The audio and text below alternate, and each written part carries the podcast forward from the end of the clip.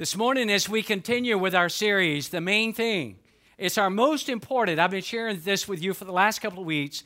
It is, in fact, our most important message series of the entire year. Today, we come to part 3. Next week, the final sort of installment in this series. But I want to take you back for just a few moments as I open up this talk by taking you back to a time. It is situated between the crucifixion of Jesus and the resurrection of Jesus. He has gathered some of his followers together. He has some final words that he's going to make. He is about to ascend. He's about to go back to heaven from which he came. And so what he's going to do is he's on the brink now of exiting planet Earth. Needless to say, these final words that he is going to make to his followers are very substantial words. They carry a lot of weight, and this is what it is. It's almost like he goes through this definitive checklist. It's like he's just, this is a final conversation. It's like if you were with a group of people and you knew that you were never going to be with this group again, and there are some things that you wanted them to really clearly hear and to understand, you would really think through what you wanted to say to them. And certainly Jesus does this. This definitive checklist is practically complete. Then Jesus saves what I think is the most important for the very end. And he speaks in those final moments before he ascends back to the Father some of the most crucial words that Jesus has ever spoken. And you can look at these words later. In Acts chapter 1 and verse 8, it reads like this. Jesus looks at them. Again, he's about to leave, and he says, here's what's going to happen. You will receive power when the Holy Spirit comes on you. Now listen to the rest of this. And you will be my witnesses. All right, I've been engaged in this ministry. This is, that I've gone from town to town, city to city, synagogue to synagogue, place to place, and I've been spreading the good news. I've been sharing the gospel, but now I'm going back to the Father, and as I go back to the Father, I am now going to entrust this responsibility unto you. And they look, and they're like, what? Are you kidding me? And his followers, I think, maybe, in their mind, they're saying, all right, we get it. He's been telling us he's going to leave, and we don't really have not wanted, at least at this point, been willing to hear it. We don't like it a whole lot now, but we know it's going to happen. And so now Jesus is laying this responsibility upon us and telling us that we've got to reach the world, that we're going to be his witnesses, that we're going to be spirit-empowered, and he's going to help us to do it. And so I think in their minds, all right, I think I understand what he's saying, got it. But then maybe one or two of them speak up, and we just don't have it recorded in the Scriptures. We don't know that happened. If it didn't happen this way, I'm sure they were at least thinking it. And I wonder if anybody just sort of got up the nerve and just said something like this. All right, Jesus, we do hear what you've said, and we've got it to the best of our ability. We understand it, but now tell us, what is the rest of the plan? Like if what you just said does not work, what's the backup plan? What do we go to then? Surely you would not entrust such a momentous responsibility to mere human beings like us. So, all right, Jesus, we hear what you're saying, but what is plan B? What is the backup plan? Had they said that, Jesus would have spoken and he would have said something like this to them. There is no backup plan. There is no backup plan. This that I've just shared with you is plan A, and there is no substitute plan B. You're it. You are it. And if you go empowered by the Spirit and you go as my witnesses, and if you do what I'm asking you to do, here's what's going to happen. If you fulfill your assignment, people are going to experience grace and forgiveness. Lives are going to be changed. The future population of heaven is going to increase, and these things are going to happen if you carry on the mission. But if, on the other hand, if you become apathetic and ambivalent about reaching lost people, if you sidestep your heaven-sent directive, then here's what's going to happen. People are going to miss out on mercy. They're going to be separated from salvation, and there will be a steady stream of people that will wind up in hell. You make the call. There is no other plan. There's not a plan B. There is not a backup plan. And then Jesus would have said, you cannot let that happen. You cannot let that happen. I've empowered you, and I've empowered you on purpose so that you would be my witnesses. Now, here's what I want you to do. I want you to go out, and I want you to reach one life at a time. And a verse that I shared with you in this series And when Jesus said, look at the fields, they're whitened to harvest. The problem is not with the harvest. The problem is the lack of workers, the lack of evangelists, the lack of people who are winning people to me. Now, we hear that, but then I want to bring you to a transition point, all right? I want you to hear that, this, because you hear that portion, you say, man, wow, that's pretty strong. But then I want you to think about this. Do you know that when you really think about what I'm about to tell you, that this is so sobering, it is so convicting, and yet it's so true? And that is that Jesus has now taken that mission that I just shared with you from Acts chapter 1 and verse 8, and now he has taken that and assigned that to us. Jesus, who gave this mission, has now transferred it to us. Now, consider that for just a moment. How does that make you feel? That Jesus currently looks at you, and Jesus looks at me as his followers, and he says, guess what? It's up to you now.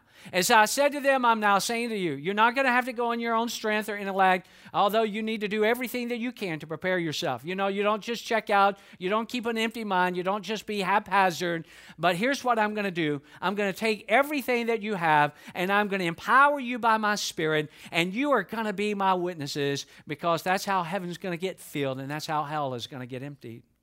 And we think about that, we say, wow, that's our responsibility. Oh, yes, it is. That's our responsibility. If you're a follower of Jesus, that mission has now been transferred to you, and it's been transferred to me. And how does that make you feel when you know that Jesus is looking at us and saying, you know what, you've got to do it. You've got to get after it. You've got to have it happen. Now, do you also become, think about this, and I want to just share something with you here. Do you also become sincerely concerned when I share this reality with you? I read it not too long ago. Please listen to it.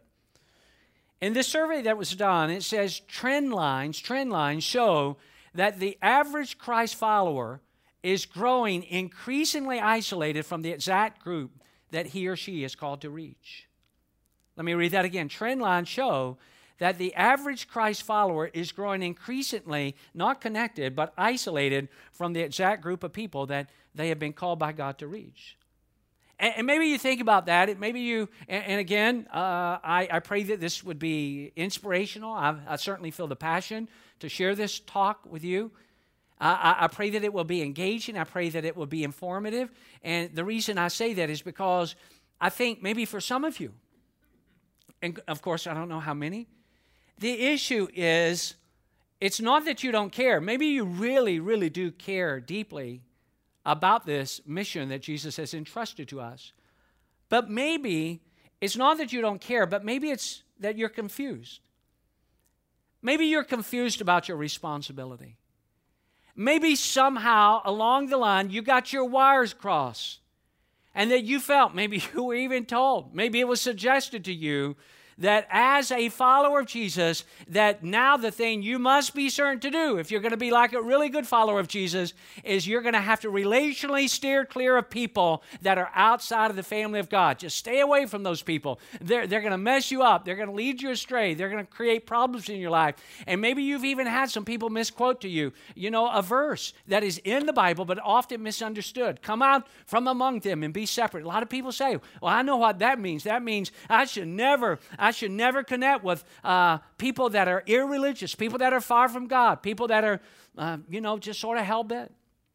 I just need to stay away from people like that. So maybe it's not that you don't care. Maybe it's that you're confused about your responsibility. And maybe over time, if you were honest with yourself, maybe over time you've developed a little bit of an attitude toward those that are irreligious and far from God. Maybe a mindset is set in. And you just think about people and you just say, well, you know what? I don't really like them. I mean, how can I reach them? I don't even like them. I don't like how they talk. I listen to their language. I don't like the way that they talk. I don't like the way that they dress. I don't like their lifestyle. I don't like what they stand for. I don't like. And so over time, if you're not careful, listen, friends, it's so important. Over time, you will subconsciously convince yourself that you don't like, nor should you be around the people that, in fact, Jesus has called you to reach, and me. Could it be that verses from the Bible, just like these, have lost meaning and focus in our lives? Look at why. These are some of the most famous verses in all of the Bible. Look at them on the screen. John 3:16 and 17. It says, "For God so loved the world." How many of you know that includes everybody? That includes the people where you work that are so, in terms of their lifestyle, so immoral, so you might would even say disgusting. But God so loved the world that he gave his one and only Son, that whoever believes in him shall not perish, but have eternal life. Look at this next part. For God did not send his Son into the world to condemn the world. I'm not going to ask you to raise your hands, but how many of you know people? Don't raise your hand. Please, please don't point to anybody. But people who, Christians who condemn people. But Jesus didn't come to condemn the world.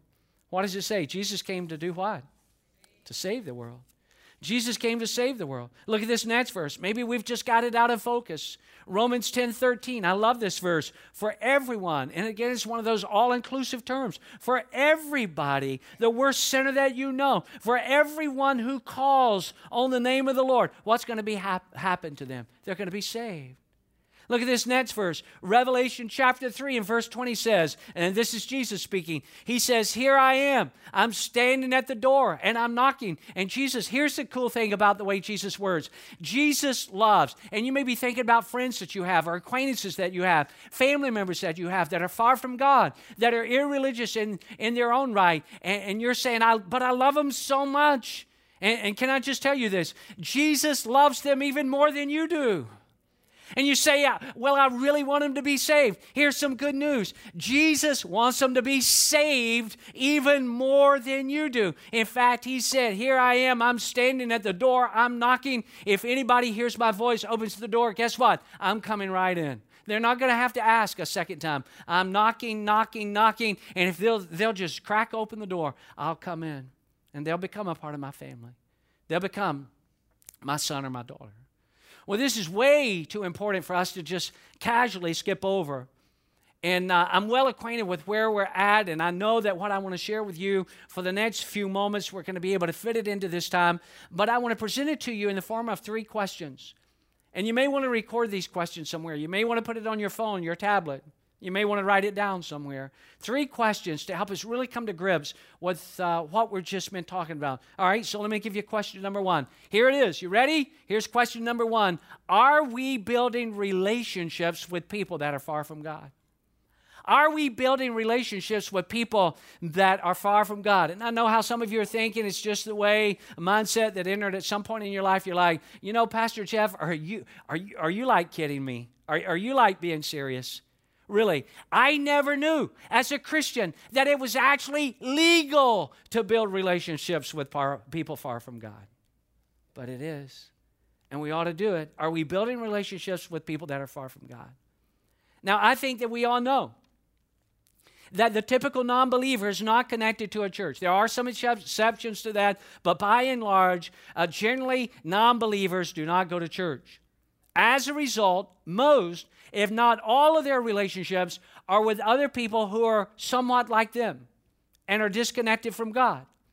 So generally speaking, and I can't speak to every isolated situation, but generally speaking, that means that basically they don't know any Christians well. They may know some from a distance relationally. Now, they may work in the same place or go to school in the same place or live in the same neighborhood, but they don't really know them. Furthermore, and I think you know this, but I just want to remind you of it, if people are not a Christian, let me just say they're not watching Christian TV. They're not. They're not interested in it. You say, well, you know, I bet they're... No, listen, they're not watching it.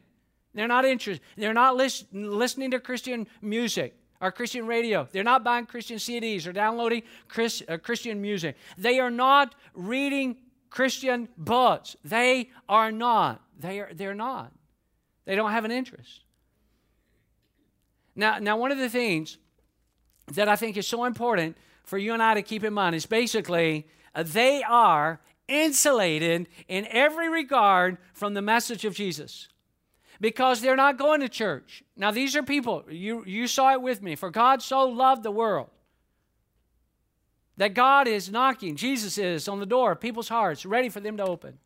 That anybody and everybody who calls upon the name of the Lord will be saved. But if people are not going to church, and they're not watching Christian TV, and they're not listening to Christian music, and they're not reading Christian books, basically, they are insulated from the message of Jesus. They don't really know about the love of Jesus. In fact, they may have misunderstandings about who Jesus really is. They don't know really about his grace. Maybe nobody's ever told them about his sacrifice. Maybe they don't know that what they've done can be forgiven, that they don't know that Jesus has a purpose for their life. And listen, friends, this is where you and I must enter the picture. It is our privilege, but also our responsibility to do something about this. Jesus said, here's why I'm going to empower you, not so that you can say that you're empowered, so that you can go out and that you can be my witnesses. And let me just help you. Nobody here is excluded from that. If you're a Christian, you don't get a pass. You don't say, all right, well, you know, I've just me and I'm not comfortable, or I get nervous, or I don't really think I can explain the gospel in a way that would be convincing to somebody, and, you know, I'm off the hook, you know, and it's like for evangelist type, but I get a free pass. You do not get a free pass. Lee Strobel, who was a former atheist, now Christian author and speaker, has written this. Listen carefully to what he says. He says, what the unchurched need is someone to strategically venture into their environment and build a relational bridge through which the gospel can be communicated. You see, friends, based on something that you may have previously heard over your time as a Christian, the people that you work with, and the people that you go to school with, the people that you live near that are not yet Christians, let me just clarify something. They are not your enemy. They are not. You have one enemy, and it's not people. How many of you know that? It's not people. And so we just hear other people talk from time, misguided Christians from time to time, and we're like, we're not supposed to like these people, and they're like, because they're so unlike us, they're like our enemies, and they are not your enemy, and they are not your non-relational project. But what they can become is your friend, and they certainly are your mission field, and this is what Jesus said. Jesus said, you will be my witnesses. So how are we going to do this? What is our real perspective on those who are far from God? I mean, just think about it right now. Just think about when you think about people where you work, where you live, people in your neighborhood that are not yet followers of Jesus. By the way, can I just insert something here? All right, hear this. Please, if you're a Christian, never expect non-Christians to act like Christians until they're Christians. All right, does that make sense? If you're a Christian, don't expect non-Christians to act like Christians until they are Christians. And because they're non-Christians yet, and because maybe we've got some miscalculated information along the line, we just think, well, you know what? People that are far from God, I'm just irritated by them. Now, I'm not saying that they don't have irritable habits. I know Christians that irritate me.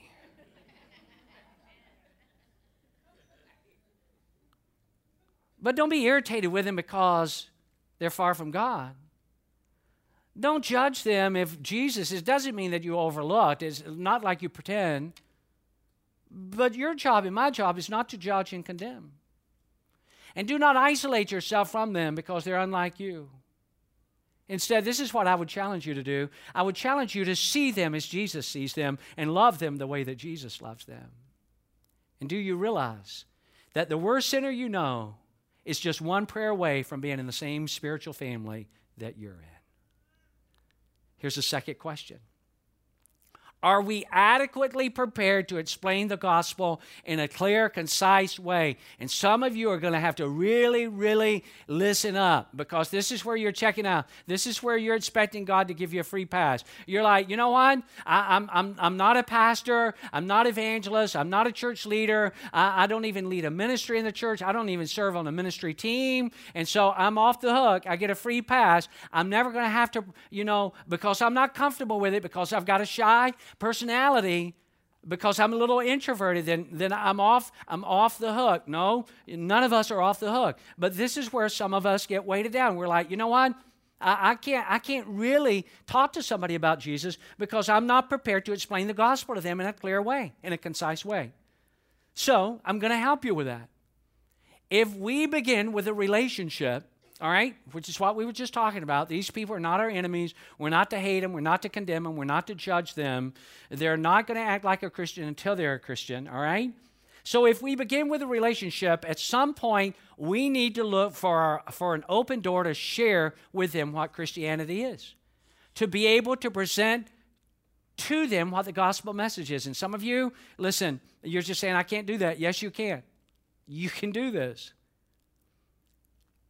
What I'm saying to you is that there is a body of truth in the Bible that all of us have a responsibility. Remember, now this assignment has been transferred to us, and now we all have this responsibility to be so totally familiar with this body of truth in the Bible that when given the opportunity, we could communicate it in a way that would be creative and accurate and convincing. You say, are you really telling me the truth? I'm really telling you the truth. In fact, this is a verse I shared with you not long ago, but I want you to see it. You're going to see it again real soon, by the way. But 1 Peter 3:15, I want everybody to read it with me. Let's read it together. Always be prepared to give an answer to everyone who asks you to give the reason for the hope that you have. But do this with gentleness and respect. Always be prepared. You say, well, I've never done that before. That's why we're talking about it today. It would be great, by the way, if you would somehow, I hope you will, this week incorporate into your devotions Acts chapter 8. In fact, I'll give you the verses you can read over because I'm just going to hit it briefly. Acts chapter 8, verses 26 through 40 in your devotions. Look at that this week. It tells us, and I can only hit it briefly, about this Ethiopian official. He's reading his Bible as he travels along in his chariot. He's just reading it, and he doesn't understand it, and God sends Philip to this guy, and Philip asks him. He comes up. He's running alongside of the chariot, and the chariot stops, and he says to this Ethiopian official, he says to him, by the way, he's reading, I believe it was from the prophecy of Isaiah, and he's reading it, and he's like, I'm not getting this. And Philip asks him, do you understand? This is what Philip says. Do you understand what you're reading? The official's response is, how can I, unless somebody explains it to me? You see, there's people in your life and in your sphere of influence that it's not that they're, that they're resistant entirely to the gospel. They've just never had somebody adequately explain the gospel to them. They've never heard a clear presentation of the gospel before. They just don't understand it. Now, I think about that story, and when you reflect on it in your devotion, you've got to ask the question, as I do, why did God send Philip? Why? And I'll tell you why I think. I think God sent Philip because he was probably prepared to be sent. He was ready to give a presentation. He could articulate the truth of the gospel. He could explain Christianity, Isaiah's prophecy, in light of who Jesus really was. Philip not only presented the gospel, and you'll see this when you read it, he also leads this official to Jesus and then baptizes him just minutes later right on the spot. And you're saying, all right, but I can never do this. You can do this. You can do this. You can become prepared. You can become confident. You can become passionate concerning a clear explanation of the gospel. And you may be thinking, all right, if I'm willing, then where do I get started? And to just make this so easy for you, all right? I want to make it easy for you because I don't want to hear your excuses later. I would do it, but I didn't know what to do. I could never remember all that information. Isn't it amazing? All of us, and I'm in there with you. Is there any doubt that I love college football? I mean, there's no doubt. And I can remember what dates Georgia is playing. I've got it laid out. I know the schedule. I know it's Vanderbilt. Then I know it's Missouri. Then I know they have a bye week. Then I know that we've got to play a team up there that a lot of you like. In fact, one of my buddies who is running lights today, and it's probably coincidental. He's a good friend of mine, and he's running the lights today, and I've noticed a lot of blues that were used in the lights today. I was just looking to see if he was going to inject any orange, and I was just really worried about that. And the very ones of us who say, well, I can never remember that kind of information. Isn't it funny? We can remember stats and schedules and rankings. And we, you know what? It's just like the rest of life. We find ways to do the things we really want to do. And so I don't want you to have an out, an easy out. So there's a couple of things that's available for and it may be that you've got something else that you're more comfortable with, but I'm all about options. You need to have options. You'll notice in your bulletin, and you can look at this later, it's just one simple way to familiarize yourself with the gospel message so you can communicate it to somebody. And you don't even have to memorize it. You could, you know, God doesn't care if you use a cheat sheet if you're talking to somebody. And that particular one is just one that's been around a long time. It's in your bulletin. It's called the Romans Road. But if you'll go to the church's website, Victory Lakeland, on the main page there, you're going to see on the main page when you pull up the church's website, it's going to say evangelism. This is important. Write this down. Evangelism resources, and there are 4 on there. And you can, it's set up as a PDF. You can download. You can print every one of them. And you familiarize yourself with one of these 4 that's going to help you to be able to communicate the gospel. And if it's not one of these 4, then by all means, find one that is most comfortable with you. But in there, we've got the bridge illustration. That is a powerful way to communicate about how somebody can come into a relationship with Jesus, that Jesus has already bridged the gap. The 4 spiritual laws, that was Bill Bright. Steps to peace with God, I think that was originated by Billy Graham. There's at least 4 options. And you familiarize yourself with the option or 2 that you are most comfortable with, and you get it down, and you look over it till you become comfortable. And don't be afraid or reluctant to share. You build the relationship. You with me on this? Again, we've got these great lights, so I can see you now. I see how beautiful you are, by the way. All right? So, do you get this? We start with a relationship. All right? We're all, wave at me. You still? All right? We start with a relationship, but then we look for an open door. We look for an open door to be able to communicate a clear message. And then as you communicate a clear, concise way. And you don't have to take all day. You don't have to take all day to present the gospel. You can be familiar with it that you could do it. And then don't be afraid to ask for a commitment. You would pose it this way. Is there any reason you wouldn't pray with me right now to receive Jesus as your Savior and your leader? Is there any reason? Now, if there is a reason, they'll give voice to that, and you'll know, now, what do you have to work? Well, I've got this question about this, all right? Now you know what you're dealing with. But you may be shocked when they say, you know what? Come to think of it, there's not a reason, and I am ready. But you know what? They're never going to have a chance to respond unless they have the presentation of the message. Let me give you one other quick question, and then we're done. Are we in the habit of inviting people to our church services? Now, why is that important? It's important because of this verse that you're going to see right here. Matthew 18:20. Look at it on the screen. Whenever 2 or 3 of you come together in my name, I am there with you. Now, God can use you individually, and he will if you are willing, if you're available.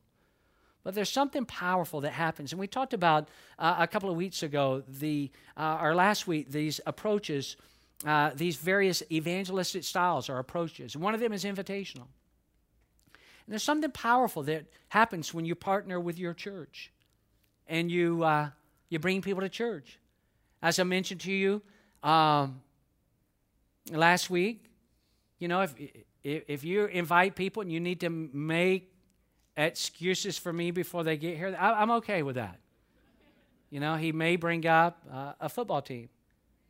Just overlook him. He's crazy. He's totally crazy. He thinks it's God's team, but we all know it's not. All right, I know it is, but you don't. Okay, that's whole different. Or he's liable to mention Chick-fil-A, or he's got to tell a stupid story. Just be patient with him. Be patient with him. Are you know? But I'm just saying, I just believe. I still believe, and it's not because I'd say this, and I said this long before I was a pastor. There is something powerful about the preached word that God uses, and I learned a long, long time ago. It's not about Jeff, but this is what I do know: that the word of God will not return void. You get people here, and they see people worshiping, and they hear a message that's going to challenge them to think. And so I'll just give you three really quick things to jot down in regards to this question. Are we in the habit of inviting people to our church services? Here's something to think about, all right? Focus on a few people rather than many. Focus on a few rather than many. First of all, I hope that all of you are inviting people to church. And if so, what I would encourage you to think about is to slightly adjust your approach. Instead of inviting many people casually or haphazardly or groups of people, what if you focus your specific prayers and your time on a smaller number of people? Maybe that's where we go back to relationship. And we say, you know what, I want to build a relationship. This person, I work with them. I want to start having lunch with them. I want to get to know them. I want to build a relationship. And maybe instead of just giving a lot of lightweight invitations, you'd give more serious invitations. Number two, under this third question, I think it would be serve you well and them well, by the way, if you would connect fellowship and community with an invitation to church. One survey showed that within the previous 6 months, barely one-third of Christians invited an unchurched person to attend church with them. So here's a way, I kid you not, that you could step up the potential yes response. What if you said to them, hey, rather, you know, we have services, and fine, I'm not knocking this. If you say, I want you to come to my church, we have services at 9:30 and 11. What if you just took it a step beyond that and you said, well, listen, this is the service that I attend. Why don't we get together beforehand? Maybe we'll have coffee together or like this service, 9:30. Maybe we'll have brunch together afterwards or lunch or, you know, I'll meet you out in the lobby and we're going to sit together. It just helps to step up the potential yes response. Connect fellowship or community with an invitation to church. And one last statement in regards to this. Stress to your family members and friends the importance of their child's spiritual development. I've done this so many times. Listen, friends, I do it unashamedly. I do it without having to give it a second thought. Remind your family members and friends, if they have kids, that their child is growing up, or children, in a crazy, messed up world, and they're going to need some sort of moral and spiritual compass to guide them. And if they're not, listen, I've said this, and you can say this, it's legal, it really is. Even if you're not interested in church for you, at least come to church for the sake of your kids, so that your kids can hear about Jesus, and so that they can grow up in this messed up world with some sort of moral and spiritual compass to guide them. I end with a story. Some of you are thinking, I never knew you'd get to that. I'm at the end, which means you can slip your shoes back on. We're about to leave, all right? Story about Evelyn Brand. Wonderful lady. Toward the end of her life, and some of you maybe have read about her, toward the end of her life, everybody called her Granny Brand. She had spent her life in India, including 20 years of widowhood. And at the age of 70, she received word from her home mission office in England that they were not going to give her another 5-year term. It's over. It's over, Evelyn. It's over, Granny Brand. You're coming home. They felt that she was simply getting too old.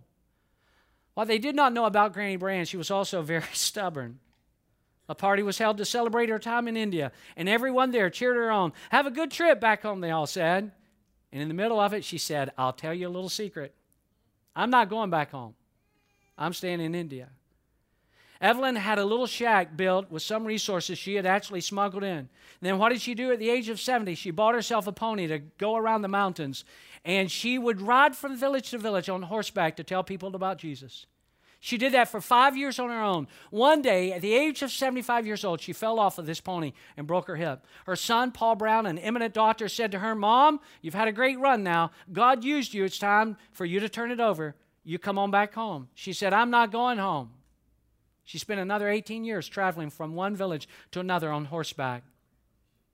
Falls, concussions, sicknesses, and aging could not stop her. Finally, when she hit the age of 93, she could not ride horseback anymore. So the men in these villages, because they loved Granny Brand so much, put her on a stretcher and carried her from one village to the other so she could tell people about Jesus. She died, but she never retired. She just graduated. Now, I'm not asking you to do what Granny Brand did, but I'm saying if Granny Brand can do what she did, then certainly you can build relationships. Certainly you can familiar yourself with a clear and concise understanding of the gospel so you can present it to somebody. Surely you can ask somebody, is there any reason why you would not want to receive Jesus as the Savior and the leader of your life? There's no reason.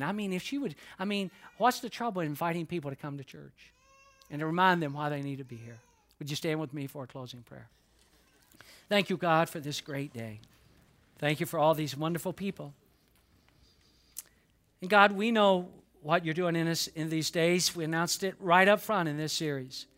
There comes times in our lives when we get real comfortable and we get real indifferent and we really become a little selfish. We just got to have our bell rung again. We've got to have our cage rattled a little bit.